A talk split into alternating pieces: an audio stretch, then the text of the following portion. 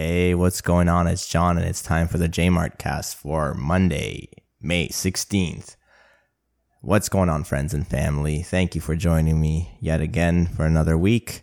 Hope you've had a great week. Mine's been all right. Had some good news, had some bad news. I'll start with the bad news. I just realized that I lost my nice pair of Sony headphones. I'm pretty upset about it because I'm pretty sure I was just an idiot and left it at the park without even thinking about it and just forgot about it and left. Went back just now, many hours later, and of course it's gone. But whatever. Now I just have to uh, convince myself that whoever found it really uh, needed it.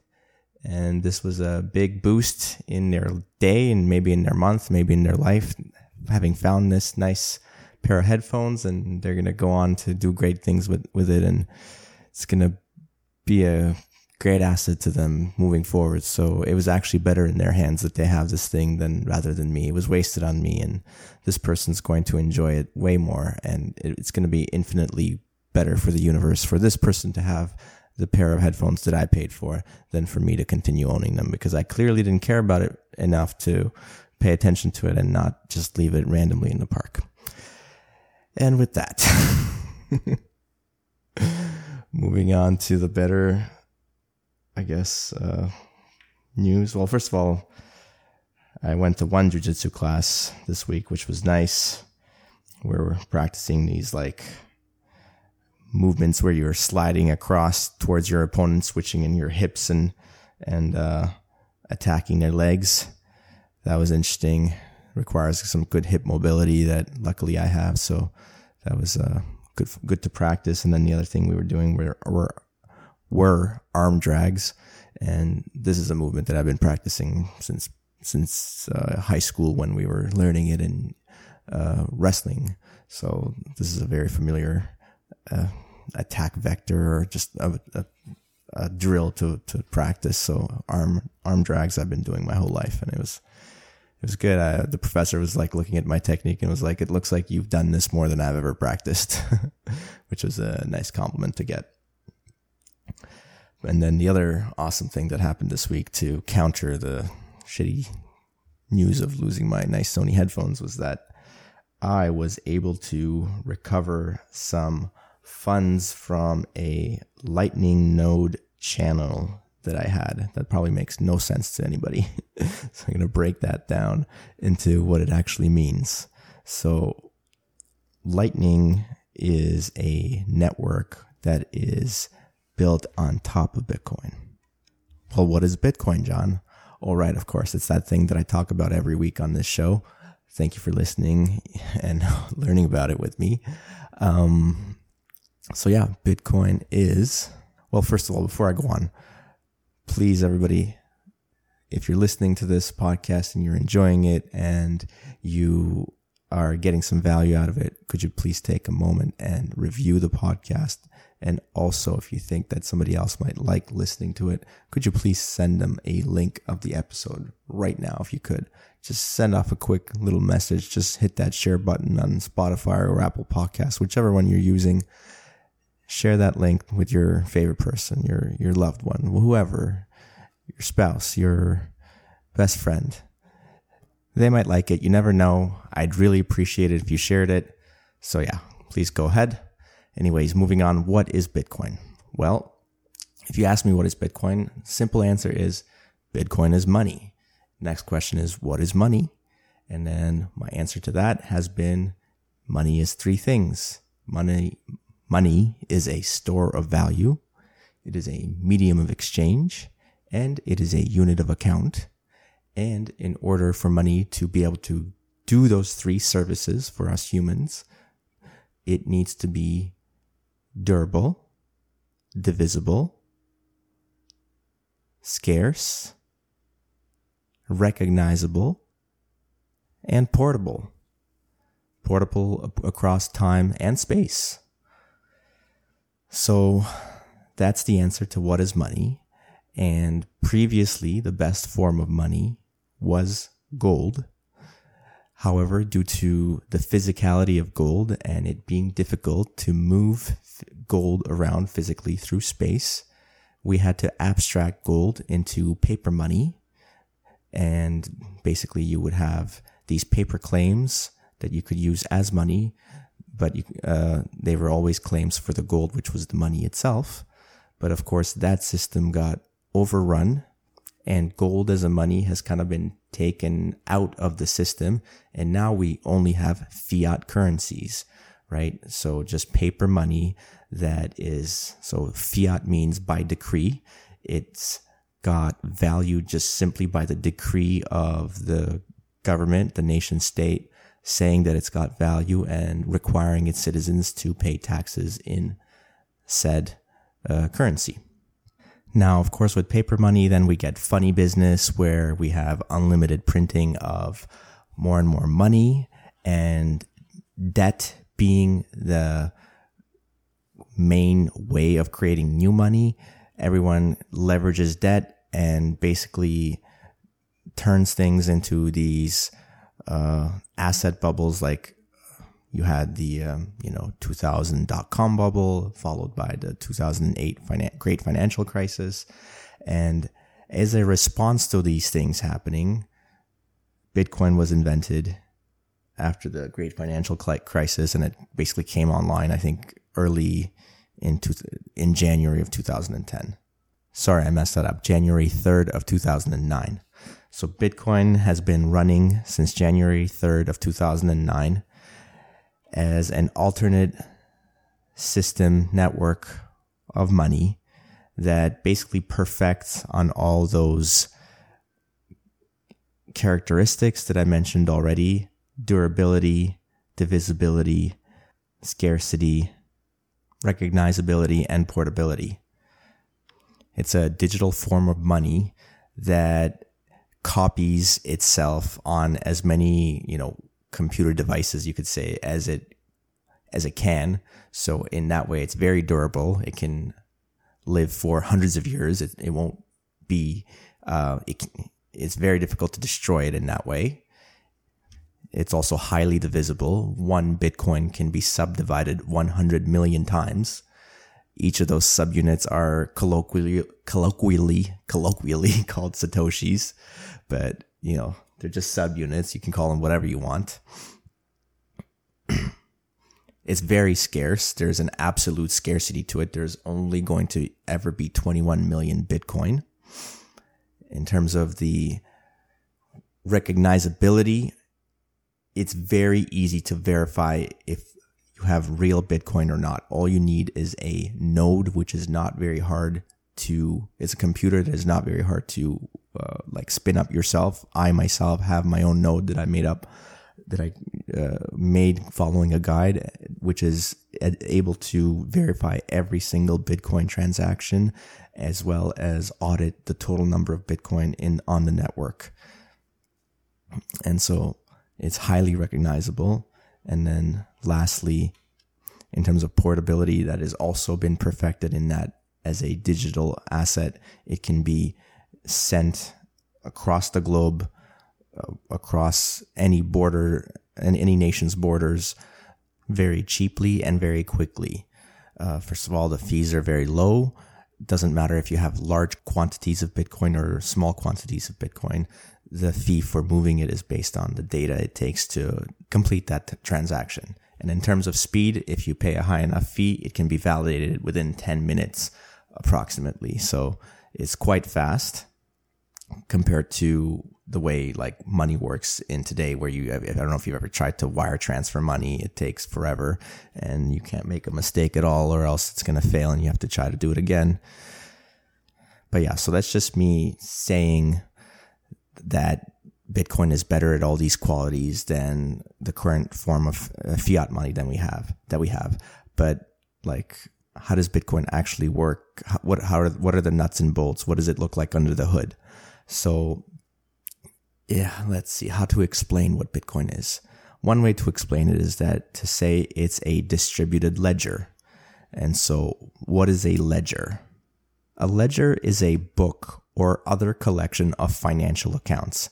That's all it is. And distributed means that it is distributed across all the computers across the net, the Bitcoin network, meaning that every single computer has the same copy of this ledger of financial accounts on their computer. But it's not actually financial accounts that are written on this ledger. It's actually just transactions, transactions between people from like uh, person A to person B, person B to person C, so on and so forth.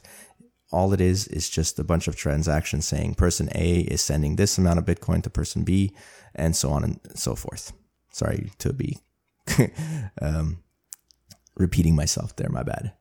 But so the interesting thing is that how is it that we're able to have something digital that like can't be copied and can't be sent, spent multiple times. Like, how does that happen, right? Because we, if, if we think of other digital files like digital music, digital documents, those can easily be copied infinite numbers of times. And, you know, it, like, why is it that with Bitcoin, you can't do that and it can only be spent once? Well, so there's a lot of technical explanations that go into this but one of the explanations is that the transactions don't get recorded on the blockchain right away. If you have a new transaction that you'd like to do uh, between you and person A, B, whatever, your person A, their person B, that transaction won't get recorded for at least 10 minutes. So what happens is you create the transaction, then you send it out into the Bitcoin network, and then basically the nodes on the network validate the transaction, make sure everything's correct, and then they pass it on to other nodes. And it kept, keeps getting passed on and on until it reaches uh, specific special nodes, which are called miner nodes. And these nodes are doing these basically, they're called like math calculations, but essentially all they're doing is they're doing this thing called a hash function, which I only learned about recently. This is again related to cryptography, but they're taking all the new transactions that are being added, are wanting to be added to, to the blockchain, and they're doing this hash function that basically changes into all these new transactions being sent into a number. It's kind of funny how it works, but it just turns it into a new number, but it's always a number with the same number of digits.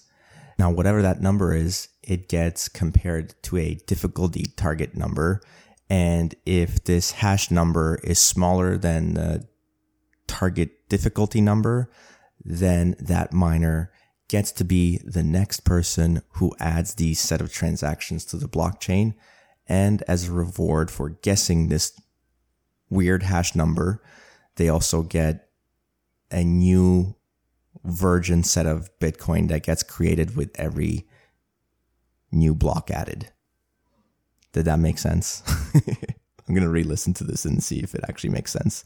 Uh, so I re listened to that and I'm not sure if that made sense at all. So I'm going to give it one more try. Please apologize. I apologize for, um, I don't know, going on about this, but I don't know. I think it's interesting and it's cool to try to explain it because then the more I try to explain it, the better I'll get at it. The more you listen to it different ways, maybe the more it'll make sense for you. So let's give it one more shot. So you, let's say, want to make a transaction where you send Bitcoin um, from your wallet to somebody else's wallet. What you will do is create a transaction saying that I'm sending my Bitcoin to this other person's address.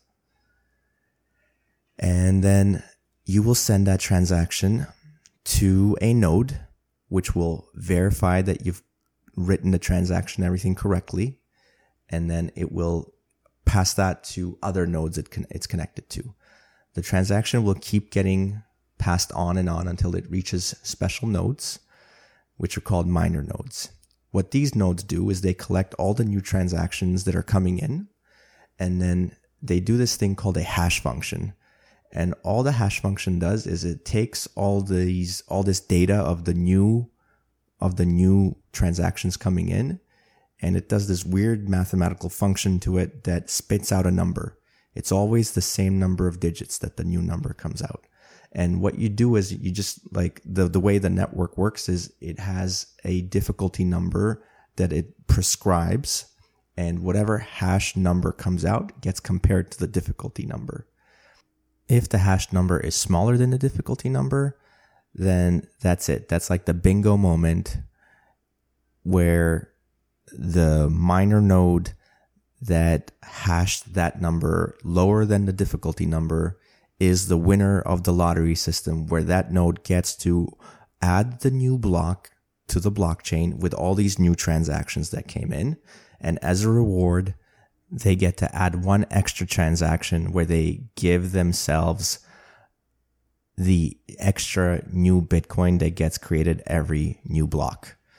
So currently we're at the era where six and a quarter new Bitcoin gets created for every new block.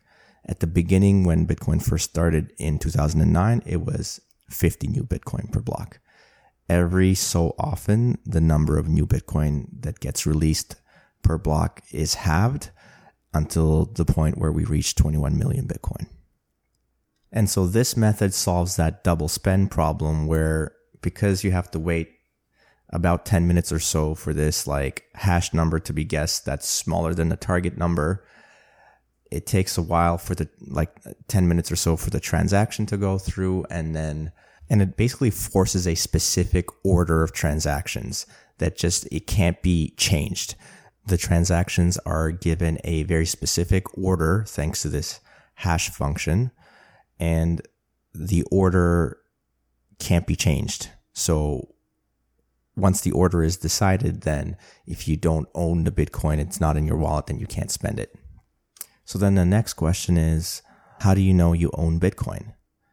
And the answer to that is you need the key to Bitcoin and specifically the private key to the wallet in which the Bitcoin sits in, right? So let me break this down. We have the blockchain. On the blockchain, we have transactions. The way the transactions are formed on the blockchain or the way they're written is they have an amount of Bitcoin that it says is in a specific address. And that address is derived from a public key, which is derived from a private key. And these keys are just simply numbers. So I talked about this a little bit in the previous podcast, but basically the private key is just a really, really large number. Uh, such a large number that would be impossible to guess. And with that number, through math, you can derive infinite numbers of public keys. And with those public keys, you can derive addresses that people can use those addresses and in the blockchain write that they're sending their Bitcoin to those addresses. And then you, as the owner of the private key that generated the public keys and the addresses corresponding to those private and public keys are the only person who can use those keys to move the Bitcoin around to other addresses. So interestingly, Bitcoin is always just sitting on the blockchain, which is this distributed ledger that sits on the internet that everyone has access to view. And then what you own when you own Bitcoin is you don't actually own the Bitcoin. You own the secret key, which is a large number, the secret key that gives you the ability to change the location of the Bitcoin on the blockchain by simply saying this Bitcoin in this address to which I hold the secret key to, I am changing the location of that to another address. And, you know, whoever holds the secret keys to that address can now uh, decide where it goes next. That's kind of how the system works. Let me re-listen to that and see how I did this time with this second concept. All right, so I think I did okay on that one. And so that's a main description of the Bitcoin main chain, it's called. And that's not actually what I got my Bitcoin from that I was saying earlier, where my story started, that I got funds back what I got funds back was from the Lightning Network. And the Lightning Network is like this second layer on top of Bitcoin that helps you use Bitcoin in a little bit even better of a way where the transactions are faster. They're basically instantaneous and the fees for the transactions are even less than what they are on chain. And so how does that happen? So what are the nuts and bolts of the lightning network? Let me see if I can try to explain that. All right. So in order to explain that, I already have to slightly augment what I was saying earlier about using the private key to move Bitcoin to different addresses on the blockchain. So you don't actually use the private key itself because you always want to keep the private key private. You don't want anybody else to know what your private key is because that's a secret. If somebody else had your secret, they could move your funds. So instead, with your private key, you can create a digital signature that other people can verify that is your digital signature without knowing what your private key is. This is again related to cryptography, and I don't know the nuts and bolts of it well enough to actually explain it any more than that, but I think that's good enough. And so that takes us to the next step where we can talk about multi signature wallet addresses, where these are wallets that require the digital signatures of two separate private keys in order to allow for the Bitcoin in those addresses to be moved to other addresses. So the Lightning Network takes advantage of this multi signature wallet address setup by creating channels. So what a channel is, is basically it's a multi signature wallet address between two separate entities who can do an on chain transaction to load those addresses with their Bitcoin funds. Now, why would you send your money into a wallet address where you need somebody else's secret private key in order to move the funds? Well, the way that these channels are set up is that if they're ever closed, whatever amount you funded the channel from your side gets sent back to you and whatever your partner funded from their side gets sent back to them. So you don't have to worry about it because you'll just get your money back. But now, why would you set up a channel with somebody else to begin with? Well, the reason is, is you can do a single on-chain Bitcoin transaction to just set up the channel one time. But then after that, you don't have to do any more on-chain transactions to decide how you're going to divvy up the funds that you've loaded up into the channel. So let's say me and my friend load up five Bitcoin each into our channel. Now we have the ability to either send five Bitcoin, five Bitcoin to each other or receive five Bitcoin from one another. And you can do this without incurring an on-chain transaction, which require the fees, the higher fees, and then the longer time period to wait. You can just kind of decide amongst yourselves. Kind of think of it like a bar tab, basically, right? You have, let's say you go to a bar and you give your credit card and you order many drinks throughout the night and you instantly get your drink as soon as you ask the waiter, let's say, to get your drink. But they just keep a tally of all the drinks you have. And at the end of the night, they add everything up and they do one transaction to, you know, check you out, put everything together and you pay it once and you're good to go. You don't have to do multiple transactions every time you order a drink, right? So in a similar way with this lightning network, you open this channel with a partner and within the channel, you can do multiple, infinite really, number of transactions back and forth with the funds that you've put in, put in there back and forth without having to incur this on, on chain transaction where you do the thing that I previously discussed, where you say you're sending your Bitcoin to a wallet address and that has to be then, you know, verified and sent to the miner, which then gets hashed and then eventually gets act to the blockchain. You no longer you can kind of skip that step by just simply having this open channel with somebody. But the cool thing is that not only can you only do this with the person who you have an open channel with. You can also do this with whoever you have a channel with, that person, whoever they have channels to.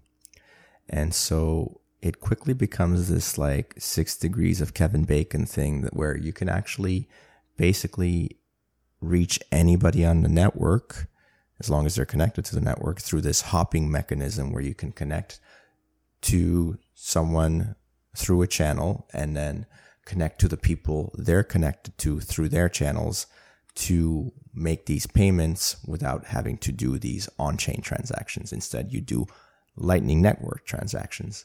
And so I had figured out how to not only set up a regular Bitcoin Bitcoin node, but also a Lightning node where I had open channels with a bunch of people on the network and which allowed me to basically to use my Bitcoin in a way where I could quickly make these transactions instantaneously without having to incur the higher fees. And it was working fine, except I had one issue where it turns out that the power supply I was using for the machine was not the one that was recommended. And it ended up corrupting my SSD uh, hard drive, which made my lightning node go down. And then when it went down at the time, basically what it what it does is whatever channels you have opened, it just closes them and you get all your funds back. But unfortunately, there were two channels that I'd opened that were down uh, due to whatever reason. But the people who I was, you know, who were my channel partners, their nodes would all, were also down.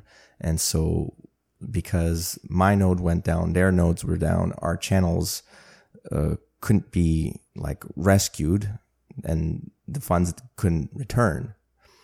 And so these are called zombie channels. and so they'd been sitting there since like March this year uh, because that's when this happened. And finally, I was able to find somebody online who knows how to recover the funds from these zombie channels. And luckily, they were awesome and they had written this guide actually, which was actually hard to follow. And they were nice enough to just help me through with their time and get through the guide. And I was able to recover my funds back. So it's pretty dope. I'm pretty excited. So all of that preamble that I just said was so I could explain the story of how I got my money back, which is great and all, but you know, it turns out to be an even Steven kind of week because I got some money back, but then I also lost my nice pair of Sony headphones. So there you go. That's all I got for you this week. Thank you for listening. Please reach out. I'm JMartFit on Twitter and Instagram. And please stay active, be grateful. JMart out.